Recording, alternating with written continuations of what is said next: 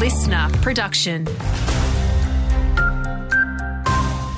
Hey there, it's Andrew Shaw with your local news briefing. An honour for retired Albury pharmacist Desmond Lum. He's been named in this year's honours list, awarded an OAM for the work he's done in the Holbrook and Thurgoona communities. He's been involved with the local Apex and Lions clubs, the Catholic Church, and establishing the Thurgoona Men's Shed. Along the journey, I, I, met a lot of people I wouldn't have normally met. So that, that, that was the bonus, just uh, meeting other people, which was a lot of fun. I enjoyed it.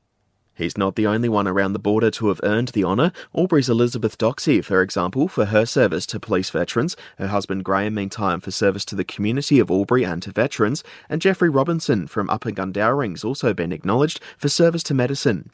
Speeding's the focus of police in Victoria as part of their long weekend road safety blitz. Assistant Commissioner Glenn Weir says there'll also be zero tolerance for drink and drug driving, with lots of RBTs across the state. People should expect to see lots of activities in terms of alcohol testing, drug testing, speed detection, and general deterrence and visibility to make people think twice about whether they're limiting the risks that they're taking.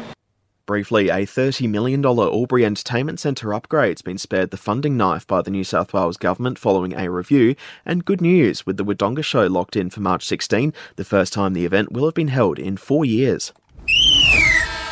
Let's take a look at sport now, and we've got another big round of provincial cricket coming up tomorrow as we eke closer to the finals. Belvoir could push out their ladder lead even further as they gear up to take on Wodonga. Elsewhere, Lavington v the Raiders could prove interesting as Lavington look to cement a final spot.